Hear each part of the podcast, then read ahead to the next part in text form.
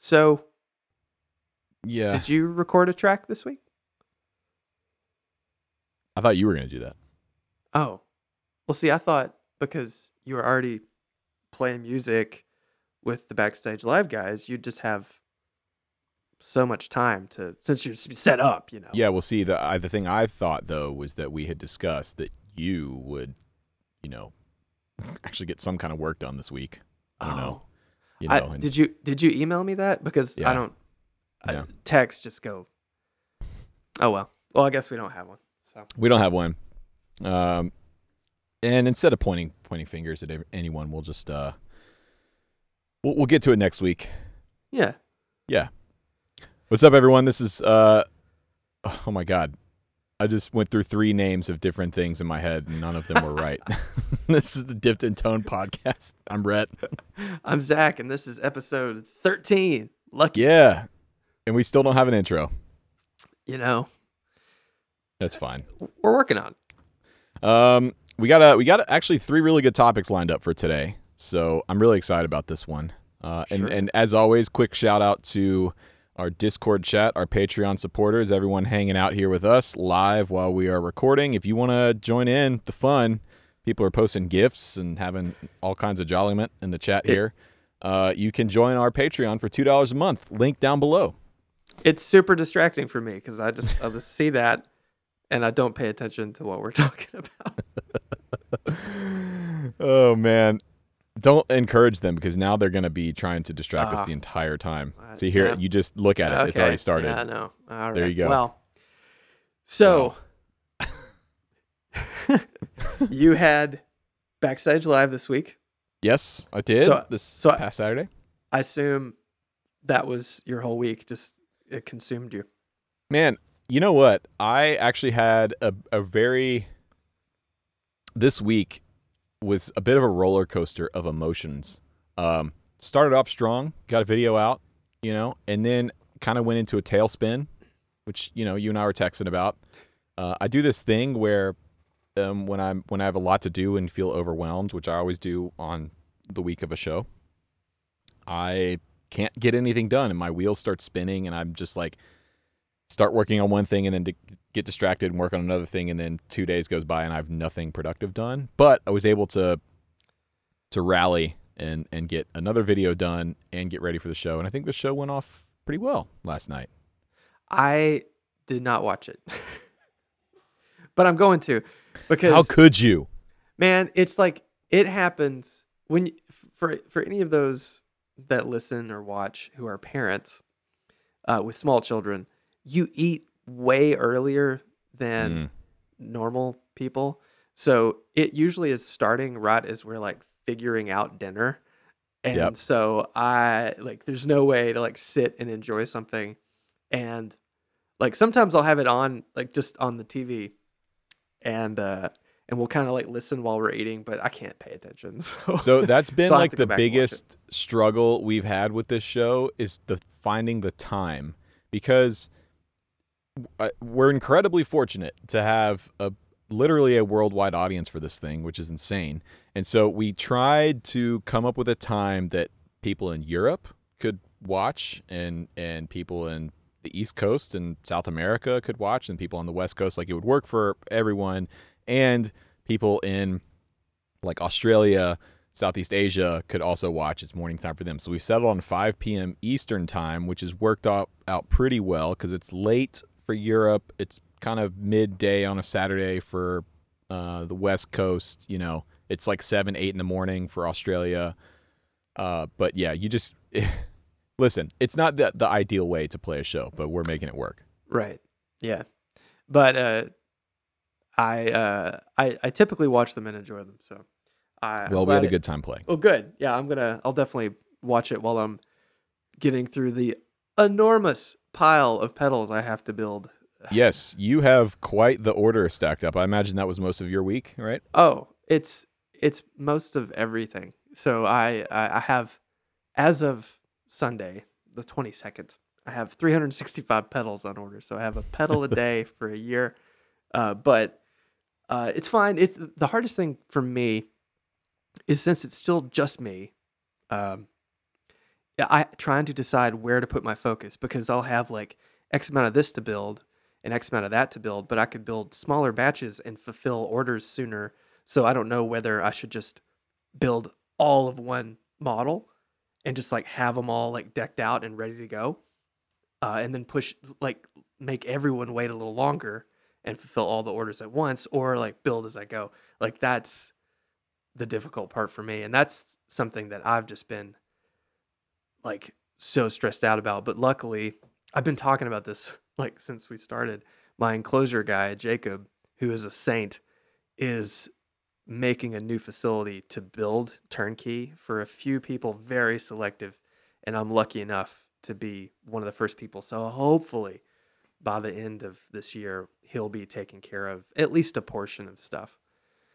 What a great problem to have though, right? Yeah. Well, yeah, I shouldn't complain, but I mean, you have so many orders that you can't fulfill them on your own. Like that doesn't suck. No, but it's just like you, like all, for me, all I can think about is this seemingly insurmountable task that I have to do. And that's like, it's all I can think about.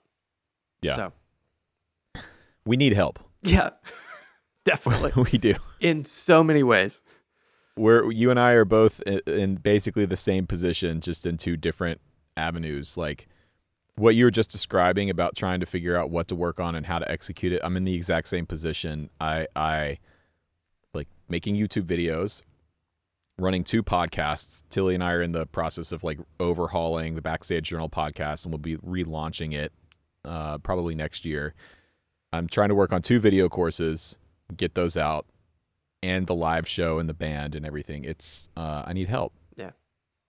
Yeah. Well, it's like for me, because I think so often, like when I tell people how much I have to do, like build wise, that doesn't even count like bookkeeping, designing.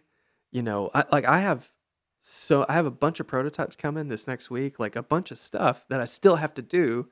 I have to find time to like do that all while staying at my soldering station and getting that stuff done. But I shouldn't complain, and I'm not trying to. So, hey, me neither. We're very lucky boys. Yes, yes. So, our first topic this week is a big holiday week here in the States, and it's grown to be a big holiday week throughout at least the Western world that I'm aware of. Black Friday. Black Friday is not the holiday in the States, obviously. It's Thanksgiving. But Black Friday has, I feel like over the last 10 years, I've watched Black Friday start as this fun thing where, you know, you go Thanksgiving night and you camp out in a parking lot of a Bass Pro Shops so you can wake up early in the morning to get deals on denim and ammunition. Which I have done. It's America. 3 times, in fact. I actually didn't buy any stuff, but we used to, me and my friends, my high school friends, we would, like, every Thanksgiving, we'd make a, shout out to Andrew and Bill, we would go and camp out in the parking lot of a Bass Pro Shops so that Bill could buy his jeans for the whole year and buy his ammunition for, like, $20 off or whatever. And it was just a fun thing. Like, we'd just go and hang out and stay up all night in a parking lot and, you know. So I feel like we've watched it go from that to now. Black Friday is like a whole season, and specifically in the music world, in the music retail industry, it's following the rest of retail, where it's just kind of creeping out beyond just Friday or the day after Thanksgiving, and it's now weeks ahead of time and weeks after. I mean, I feel like people are just looking for any excuse to slap Black Friday deals on anything now. Yeah, and it's become less like when Black Friday really started to become a thing, like you were saying, it was like pressing. You had to either be there like Thursday night or on Friday, or else like the deal was gone. And now you have like this window. You're like, oh, well, they're going to be a sale. They'll probably start it on Monday or maybe Sunday. And like, if I don't get it until like after like the next weekend, it'll probably still be on sale. So it's like, there's no pressure. Cause what I used to do, and this is just dumb, but this is me. When Black Friday was like a thing still at a store, I would go to Walmart and other places and just buy movies for like, because you could get like all sorts of movies for like $1, $2, like Blu-rays, all sorts of stuff. And so what a great investment you made. Well, I mean, when you think about like buying a movie on Amazon, it's kind of expensive, like to have it digitally. So when you can go and just buy a disc, you know, so I would just do that. And that was like my Black Friday tradition. I would get up really early and like go and just clamor through the bins of movies. We used to do a similar thing on the road where at a lot of American truck stops, they'll have like a DVD bin and it's like $3 and it's the worst, not even B-rate straight to DVD movies. It's like movies that you didn't even know existed or were made. Yeah. I mean, horrible titles. And we would just buy the worst looking one to see if we could make it through in the van. Yeah, so, and that's the other thing, too, people are talking about in the chat, you know, Cyber Monday. You're absolutely right. If you miss out on Black Friday stuff, all right, well, Cyber Monday's 3 days later, 2 days later, whatever. You can just just get your deals there. I feel like we should make a concerted effort. We should start this. We should start this this movement here on the podcast. Make Black Friday again. Mm. We can make hats, we can make shirts, do the whole thing, and try and rein in this Black Friday sort of phenomenon back to Black Friday, because you're right. It used to be pretty advantageous to try and get good deals. I mean, my thing, the thing that I always look for on Black Friday deals are plugins. I mean, you could get some screaming deals on plugins on Black Friday. So for the past couple of years, what I would do is usually starting in September, I'd start putting some money aside, save up a few $100 and just start picking out, all right, what plugins do I want? Oh, I want a new EQ. I need this bus compressor looks cool or whatever, and wait for Black Friday deals, especially companies like Waves. I mean, they'll do insane stuff, Soft Tube, Isotope, and just take that $300-$400, whatever you save up, and buy all your plugin suite for the whole year. Right. But yeah, I feel like now that stuff's starting to happen in September, October timeframe. So there's no real point. Yeah, and it takes away the specialness of it. And the thing, because my initial thought was like, is it even necessary? Because you go on a Reverb, and there's a sale every week. If it's not like across the entire platform, it's a store or somebody. And it's like, I feel like we're really anesthetized to sales, and the thing that always gets me is the stuff I want typically, which is, you know, the things I would want to get a deal on, which would be a guitar or a pedal or, you know, an amp or something, are usually excluded. And I hate to be that guy, but with Mythos, I never do Black Friday sales. I don't think it every time I used to try, right, and it didn't do anything, you know, because even if you offer a discount, free ship, and do all that stuff, people are just like, you know, sometimes they'll hop on it. And I do know people that they need that. That is part of their business to make their year right. But just for me, it never did anything. So I just kind of stopped. And it's such a hassle to police with dealers and say, hey, you have this amount of percentage that you can discount, and you have to make sure you do it. And then you have to check them because, you know, if you're offering 15% off and they're doing stuff at 20, you're like, hey, you can't do that. And it's like, it's such a headache. So I've always just said, not going to do it. Yeah. With the stuff I sell, it's a little easier because it's all just, everything's handled online. Right. Even like my merch and stuff, I don't handle any of that stuff. It gets printed at the facility and shipped out. So for us to do a sale, it's like, I text my guy, Aaron, who runs the platform, like, hey, I want to do 30% off today and just make the code, I don't know, RS30. And he's like, all right, done. And then I put a blast out. So I probably will do some kind of Black Friday thing. But yeah, the thing that I've found was you're competing against everyone doing Black Friday stuff and everyone's sending email blasts out. Sweetwater is going crazy with the Black Reverb's going crazy with the stuff. Like, it's almost for a small operation like me, it's like, just ignore it. And, you know, I'll do a sale later. I kind of want to do an impromptu, see if there's any deals on Sweetwater right now. I'm going to look it up. Street Rider right now. So they have Black Friday sale until the 28th. So when is that? That's until Saturday. Okay. Look at this. We're a week out. Yeah, Sweetwater deals keep coming. Sweet deals keep coming. Looks like a Chibson post.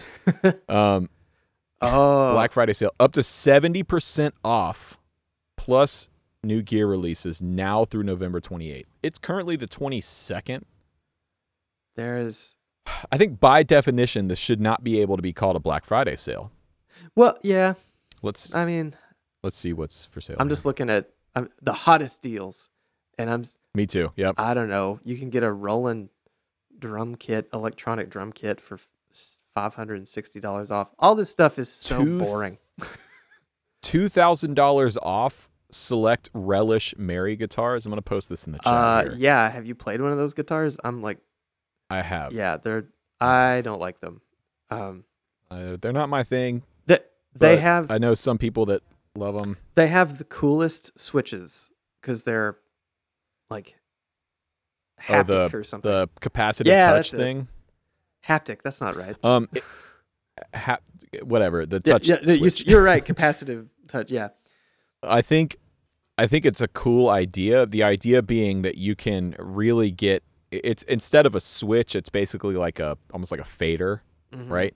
So you can kind of blend to any increment between the two pickups.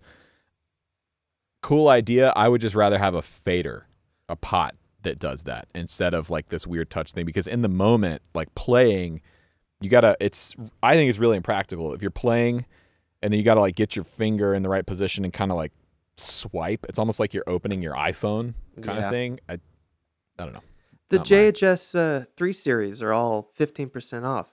So they're they're already cheap. They're $84.15 at Sweetwater. Oh my God. That's so cheap. You can't afford not to buy it. Yeah, I might have to. Oh, good. You can get a Cajon for $99. Oh, that's what every house needs, especially during the holidays. All right. You need a Cajon. Here's the thing. I think Cajones are the worst instruments ever made. I hate Cajones with the burning passion of a billion suns. I hate having to take a great drummer and relegate them to a Cajon.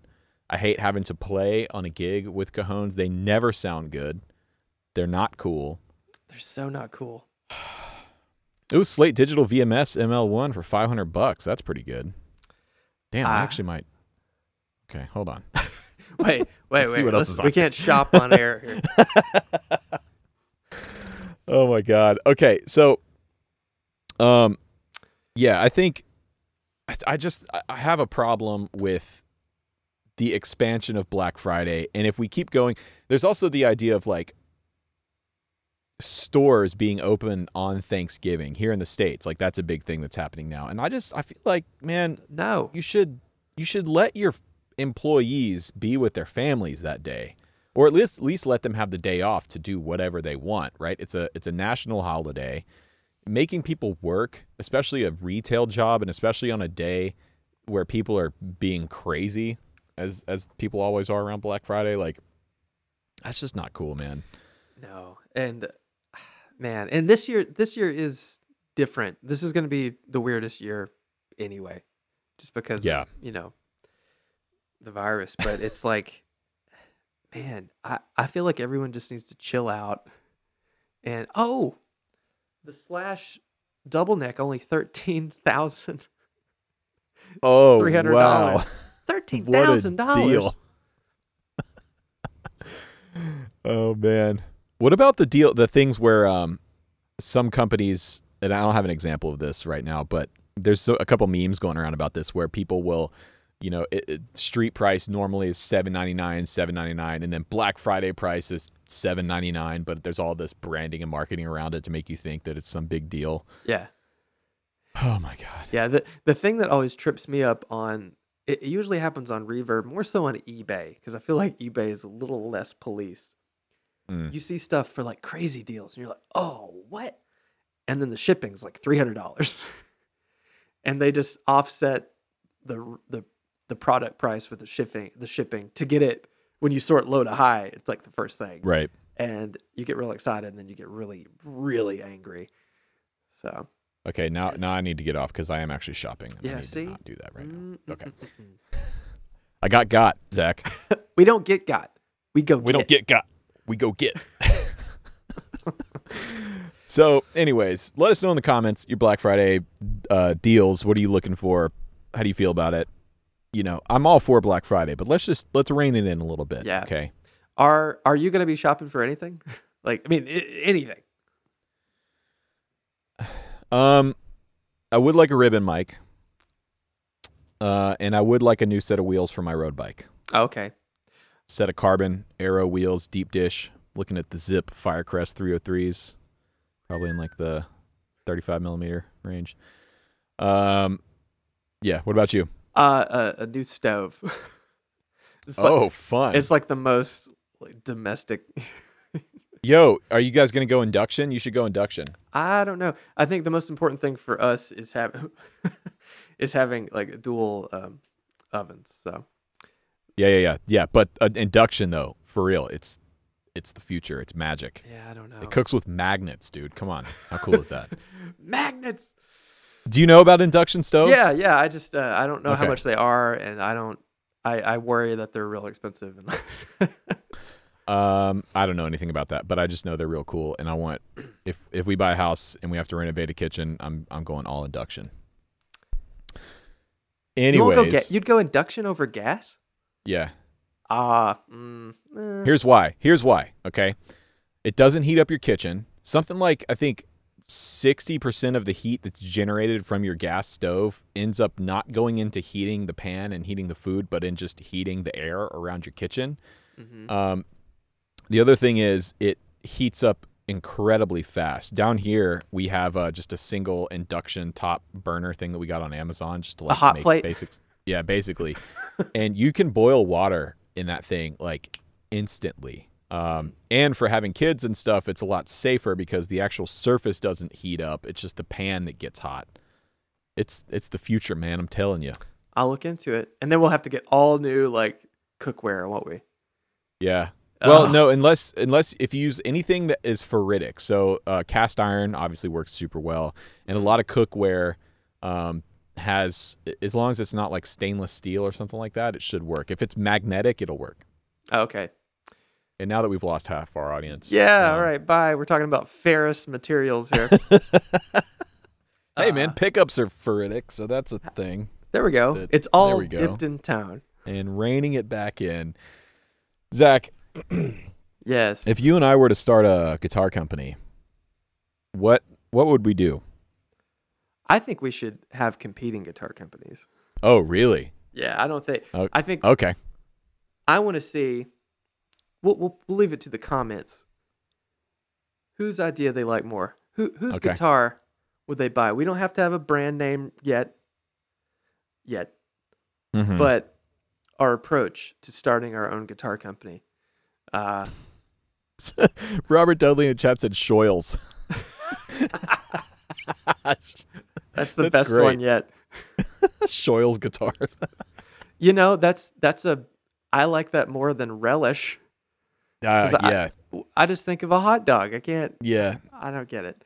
Isn't Relish guitars? Aren't they from Sweden? I think so. Yeah. So I'm wondering that it probably means something different over there than it does here. Probably, but you wouldn't call a company potato something if it like in another country. Well, it might be somebody's name. Really cool. Well, it might be somebody's name. So. But again, like I don't. That's all I think of when I like when things have funny names. I just like once you make that connection, you can't escape it. Mendoza in the chat, collab with Josh Scott, Muscle Shoals Guitars. Okay. All right, go ahead with your guitar design here. Well, oddly enough, I've thought about this. I haven't, so I'm going to just fire off the top of the head here. Bang bang. I had designed a guitar. I don't think I've ever showed you this. I like drew it up. They're not in like CAD or anything. You know, it's pretty rough and tumble, but it's a it's a technical drawing of a guitar. And basically, what I wanted to do was make a line of offset kind of melody makers. Okay. That were the thickness of a Les Paul Jr. Because for those that don't know, a Gibson melody maker is actually thin. It's way thinner than a normal, like Les Paul Jr. or special body thickness, which is cool. I mean, they're really lightweight and, you know, easy to, you know, play for a long time, but they don't really hit the same because there's just not as much mass, you know. So I want to do something that's kind of like that, the double cut, but kind of tilted with a slight offset waist, so it kind of sits real close to you. Gibson scale length, Gibson nut width. And the idea was have a really locked in body shape with, and this is not an original idea, other people have done this, but a universal route where you could put in a different pick guard with different pickup configurations. So I'd want to have it made overseas, but use probably, of course, set up in the States and use American parts. I'd have the guitar made all over there. Oh, okay. And then have the pick guard. I'll probably have the pick guard made, but then do the pickups, the pots, all the wiring in the States. Bloop, pop it in, ready to go. And so that's my idea. And that would probably get the price point to the $1,000 range. So essentially you're just directly competing with Revolta. Well, I mean, it'd be competing with a lot of people, you know, but yeah, I mean, I actually have my Revolta here, which here's one I prepared earlier. For those that haven't played a Revolta, it is shocking how good these guitars are. The setup, yeah, really good. The feel, the fretwork. Granted, they are set up in the States, but just from a construction standpoint, I think they're probably one of the best import guitars being made. Yeah, I agree. I played my my baritone on the show last night, and the Revolta baritone smokes the Dan Electro baritone. Super cool. In every respect, it's just a better instrument. Okay. Yeah. All right. That's respectable. And what would you do you have a name off the top of your head? No, I had some names, but they're dumb, and I'm not gonna share it. But basically, if I can find the picture, I think it's on my old computer, I might share it. Maybe I won't, because I think it's a good idea, and the shape is something that I've never seen exactly before. Uh-huh. And when I say double cut, I mean like a double cut Les Paul or a melody maker. It's a short horn. It's not like, you know, not like a Strat. Man, this is tough.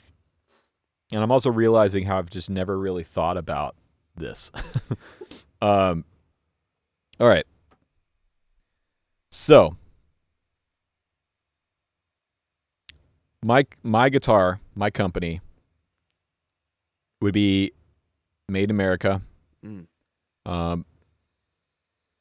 handmade, probably, you know, yeah, I'd probably do like CNC stuff, but hand finishing, painting, lacquer, the whole deal.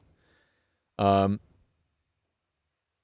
probably go with Gibson scale length, but a 6 inline headstock with no offset, to prevent the inevitable Gibson style tuning issues. Yeah.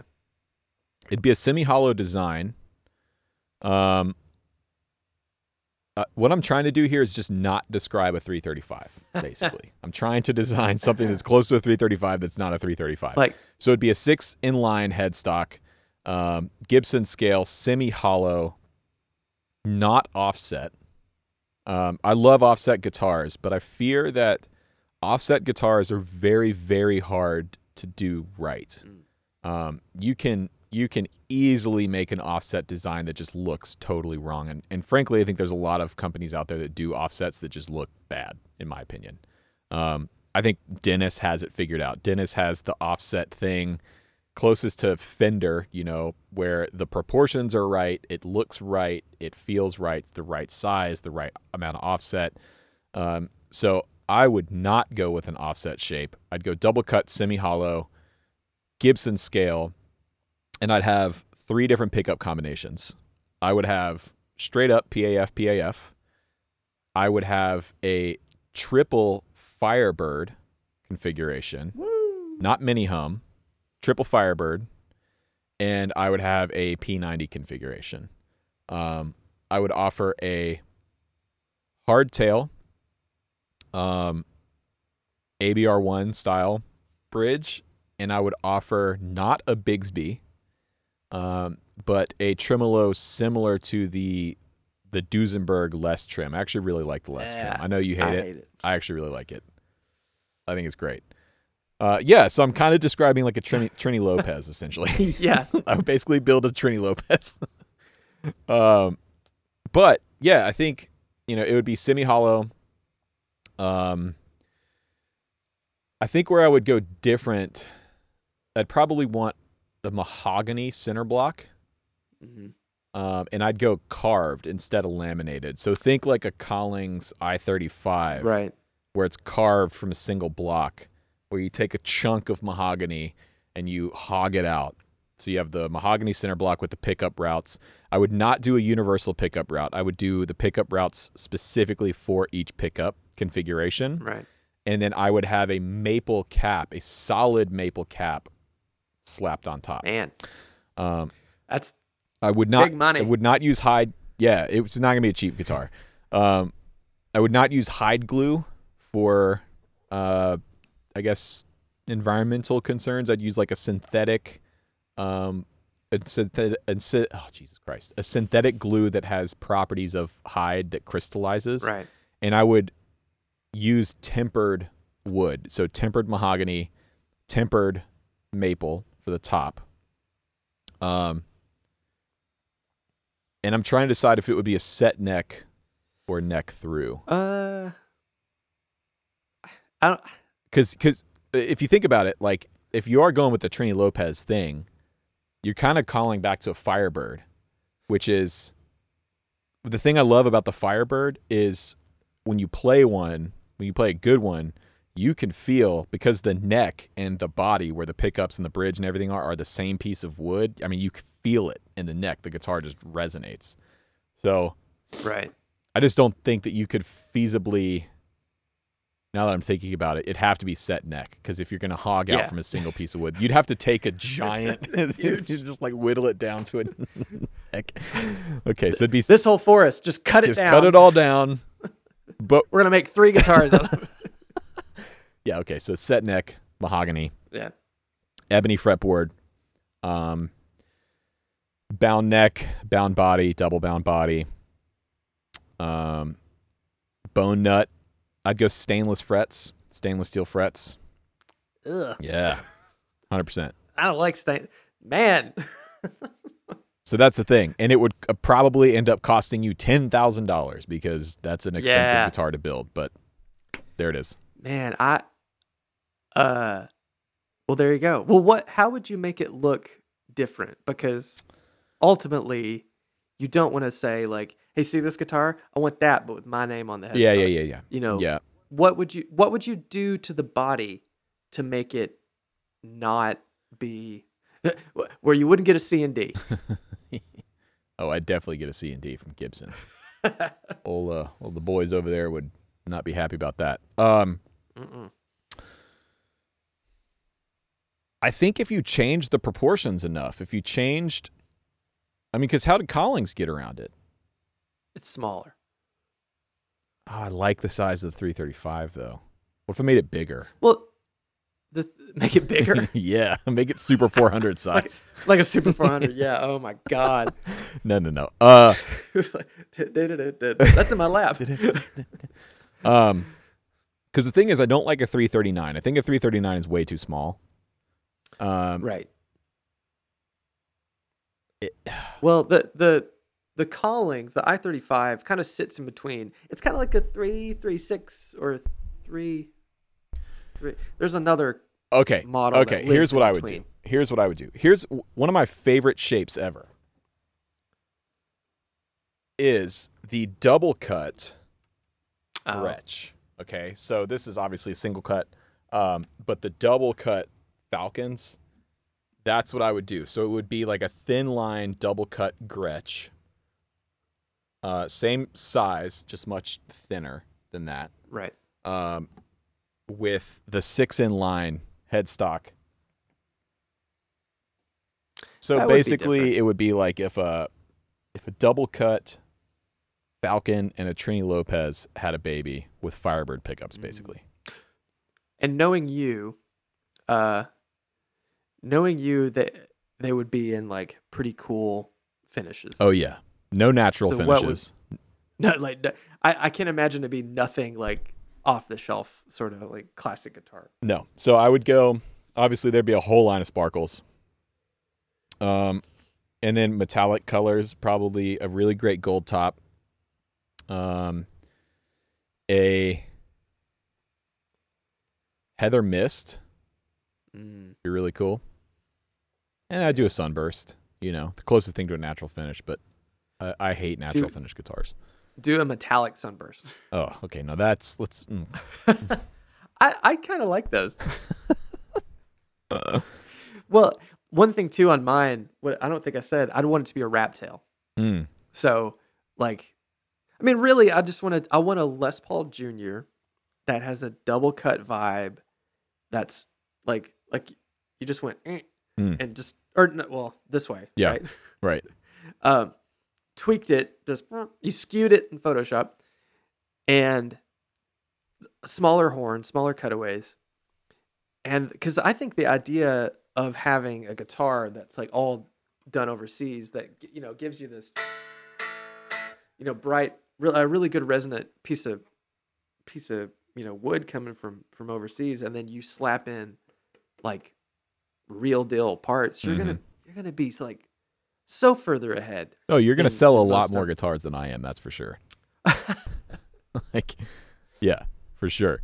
I just love having played a few of the Collings guitars, dude, especially that I-35, because the difference is between it and a 335 is it's hogged out. It's a carved body instead of a laminated body. And a solid top. Oh, dude. I prefer the LC. I prefer the laminated construction one. I think that, I mean, because it just feels more like a 335. And like the best that a 335 could possibly be. Yeah. You know, that's what an I-35 LC feels like to me. I told Joey, I'll post a picture of it now. If you've not seen Joey's red I-35 LC, it is super flamey. And just such a monster guitar. And I told him, I was like, if you ever sell that, like, I'm your guy. I'm just gonna buy it because I want that guitar. Do you like super flamey guitars? Yeah, I mean, like, not in a. I don't like super tight book match, like the really over the top Paul Reed Smiths. Sometimes some, you know, will get me, but. I like them when they're pretty flamey, but Joey's is very, it looks like one from back in the day that was just, for whatever reason, that one had the best wood of that week and like they book matched it. Yeah. You know? Yeah. I don't like flamey guitars at all. Well, I mean, I like this. And this is like. Yeah. See, that's not super flamey, though. To me, that's too much flame. What? Yeah, it's a beautiful guitar. Don't get me wrong. I'm not partial to that personally. So all my guitars would probably be solid finishes. I don't even know if I would do a sunburst. Yeah. Well, for mine, I wouldn't do. There'd be no veneers. It'd be nothing. It'd just be like a slab of mahogany. Yeah. Solid. Like I really like the transparent finishes. Like the white you can see through, kind of like on a Junior. Like a Mary Kay kind of thing. Yeah, the one that Gibson does, you know, they have like, it's like a wash, it's like a white wash, right? So you can really see the pores and stuff. And I love like the that what's it? The Epiphone did it. It's like a silver fox or something, and it turned kind of green. Oh yeah, I love that. Like it would be all that kind of stuff, right? Right. So yeah, we're definitely on very opposite ends of the spectrum because your guitars would be easily for a semi hollow with solid wood. $4,000 to $5,000 a pop, easy. Sorry. No, yeah, fine. Hey, listen, don't at me. This was the challenge. What would your guitar company be? And that's it. I mean, I guess you could do an overseas import version, that was laminated, construction, made overseas, same kind of thing that you're talking about, where it's half the price, but still good pickups, still good parts, good wiring, finished in the U.S., set up in the U.S. So you could have like the main line and then the B line. But yeah, I think to me, just that idea of the Trini Lopez meets a Gretsch with a Firebird style construction, where it's, the one thing all the way through. I wonder if you could do, instead of carving one from one piece of wood, where you could do the Firebird neck through thing, where that's one solid piece, and then glue the back wings on and then slap a maple top over it to sandwich it all together. That could be a thing. I'm sure you could. Or you could have a raised middle section, like a Firebird, and just have like a smaller wing off the side of it. Man, I really think reverse Firebird 5s are like after having this one for the past almost year now, I think they're some of the most undersung guitars ever. I love it. They're goofy to play. Like, unless you get used to it. You get used to it. Like, I mean, for me, I physically can't because of my hand. Because I feel like I'm playing the guitar like... you kind of are. Yeah, you're I don't know. The first time I ever played a Firebird, I was sitting down and I went to strum it and my hand hit the bridge, because everything is shifted, way down here. But when you're standing up, it kind of, it moves over and it gets right in the thing. I mean, it was designed by a car designer, so it's not, Yeah. I mean, it's an iconic guitar shape. But see, that's another place where we differ. If I was going to have a Firebird, it would be a reverse or a non-reverse. Dude, no. I think they're easier to play. They're easier to play. I just think they look wrong. Bugavac was playing one on his channel this week, and it sounds amazing because Bugavac was playing it. Right. But the non-reverse Firebirds to me look so wrong.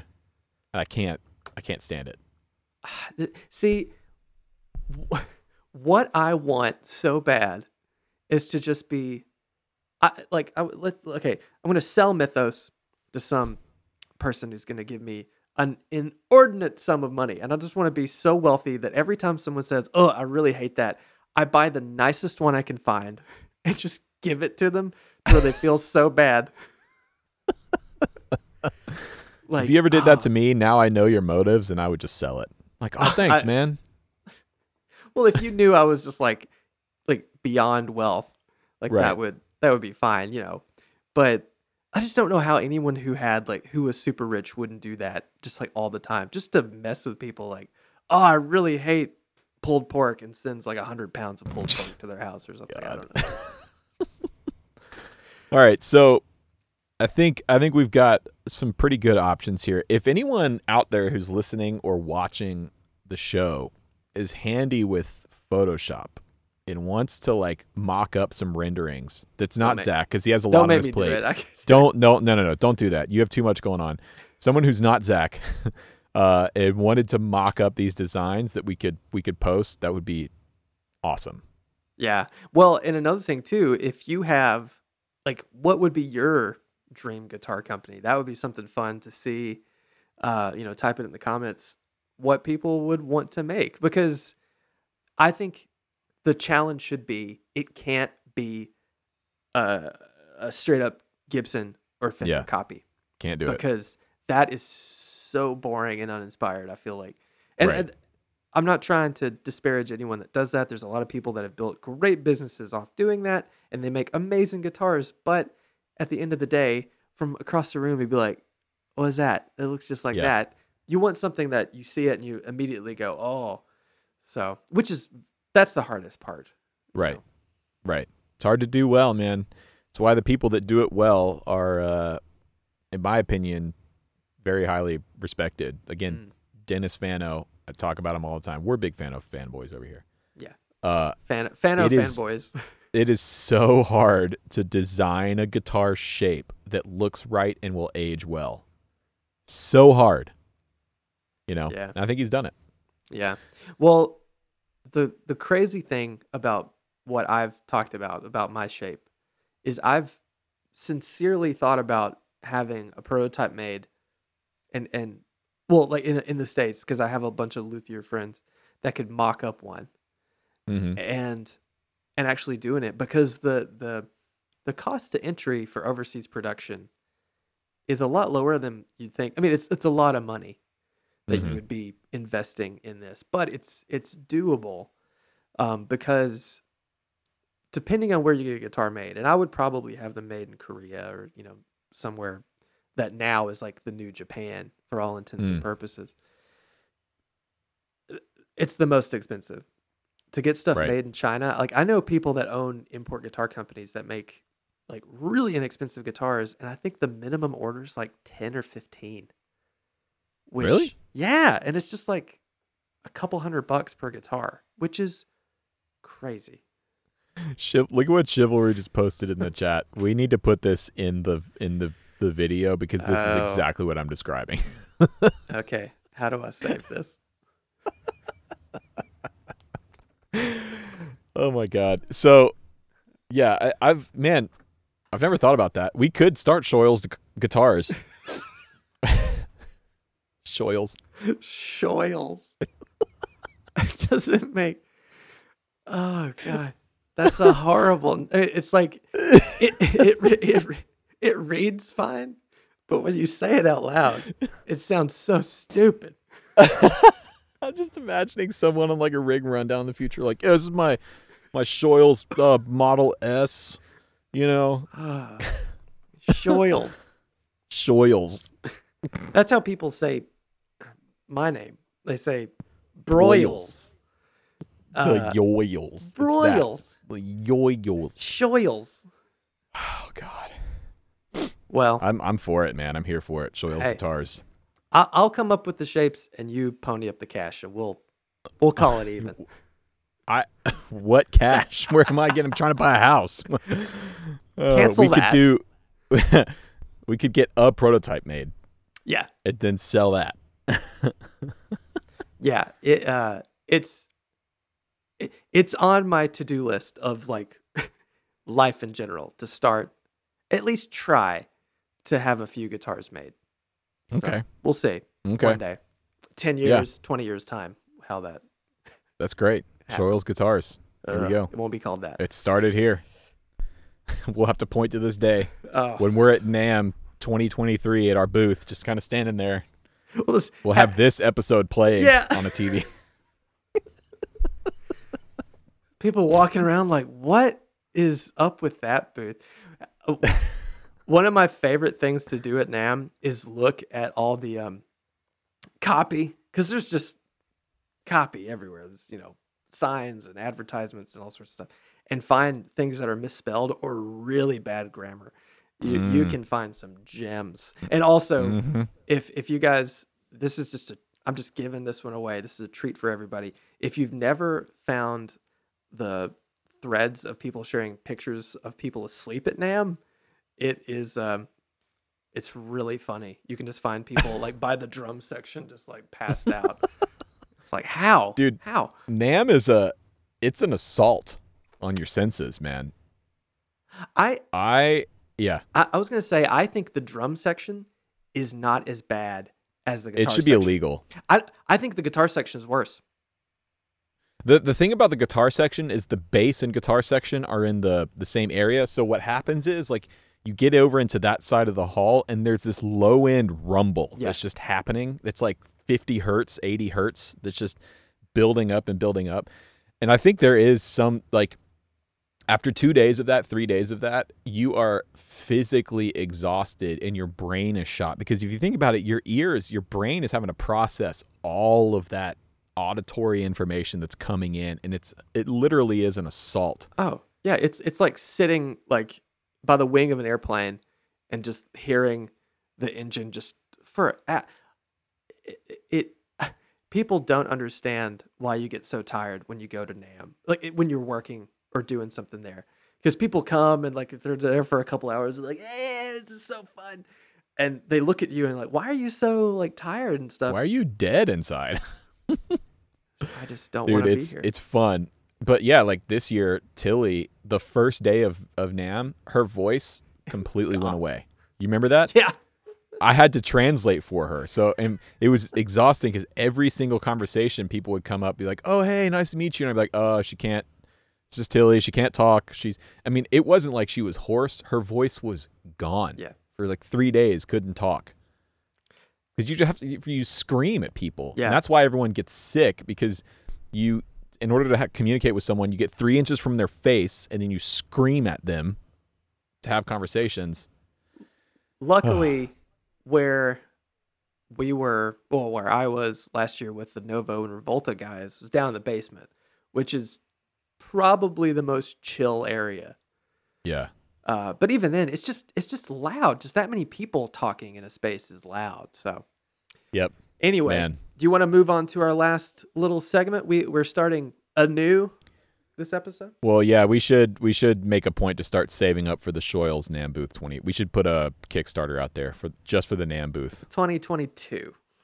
22. Yeah, we'll shoot for 22. Shoals guitars 22. NAMM booth. We'll get the smallest one we can get. You would call the NAMM people and be like, what's it called?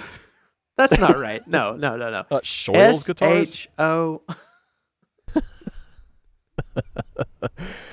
Yeah, okay. So we're gonna try out a new segment here to close out the show. We're gonna call it Gear of the Week. Is somebody in the chat maybe help us out here with a better name than that? If that's taken on another thing, let us know. Yeah. But yeah, we're just going to have a Gear of the Week where we showcase a piece of gear that we have that we think is really cool that you guys will enjoy looking at. It's the shill of the week. Hey! The shill of the week. Here we go. So you want to start off, Mr. Broyles? Sure. I have mine at the ready here. All right. So a pedal brand that I really like, who's ran by a very nice guy named Mike Timpson, is Seeker Electric Effects. Hold on, let me get the video pulled up here. Oh, nice. Yeah. No, I haven't seen those. Those are cool. Yeah, so Mike is doing everything himself. This is just like his side hustle for fun. And he's making old school circuits very much in the vein of all these people who find vintage parts and make them the vintage way on tag boards, turret strips, things like that. And so this is one of his silicon fuzz face pedals that he was selling on Instagram. Basically what he does is he'll fulfill orders, but every now and again he'll make something and just throw it up. And most of his pedals are really affordable. Nice. I have a couple. This one I think was only like $200, and it's a all NOS part, vintage correct style fuzz face. Doesn't have a battery adapter. It's just got a battery inside. It's the old school thing. But Seeker Electric Effects. Everyone should go check out Mike. Give him a follow. And when you see something neat, order it. Most of the pedals he actually paints himself. This is painted. He painted this. Yeah. Nice. So it's all a labor of love, and he does a fantastic job. That's cool, because I was gonna highlight like a really small builder too. Sure. Somebody not many people know. Yeah. So JHS. All right, no, for real though. So this is the Colorbox V2. I've had the V1 for years. I bought the V1 probably 5 years ago. I'm a big fan of like what I would call utility pedals or utility gear, right? Which is one piece of gear that will cover a lot of ground. It's sort of the Alton Brown school of thought, right? Shout out to Good Eats, Alton Brown. And if you're not familiar with Alton Brown or Good Eats, you should be. And his idea basically is in the kitchen, you should avoid having gadgets that only do one thing. You should avoid having stuff in your kitchen that only does one thing, right? Like a juicer, for example, or maybe that's not a good example. I don't know. Whatever piece of gadget you can think of that only does one thing and whatever. Something like this is such a killer piece of gear to have because it's so versatile and it'll cover a lot of ground for you. So If you're not familiar with the Colorbox, essentially this is supposed to be like a recording console preamp, almost channel strip without the compression in a box. So it is a preamp pedal. It's got a Lundahl transformer in it. It's got full EQ. It's got a high pass filter. It's got a combo jack in, so you can run XLR line level into it, microphones. You can use it as a DI. If you're at all interested in recording and production, and you are trying to record vocals, you're trying to record bass and any other DI signal, keyboards, synth, guitar, this is a great recording tool to have. Makes a great preamp. For guitar, makes a killer tone shaper. You can put it at different places in your signal chain and use it as an EQ.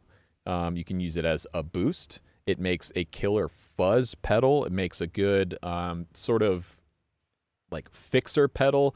I use this sometimes on amps that have way too much low end. If you're on a gig, something that has a good high pass filter where you can just cut that low end out so it's not fighting with the bass. Honestly, I think this is the best pedal that JHS makes. I'm a huge fan of it. I think you should check one out. So, and if you're, I really want one.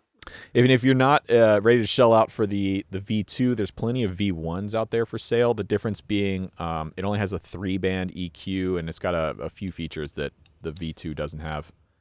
And that, does that work on 9 volts now? I think, yeah, 9-volt DC, center negative. Yeah, the previous one was 18. Old one, yeah, it was 18. Yeah. And I didn't know that when I was working at Carter, and people want to try it, and yeah. I just plug it into 9 volts and be like, yeah, I don't know. It's not working right. I'm like, that's weird.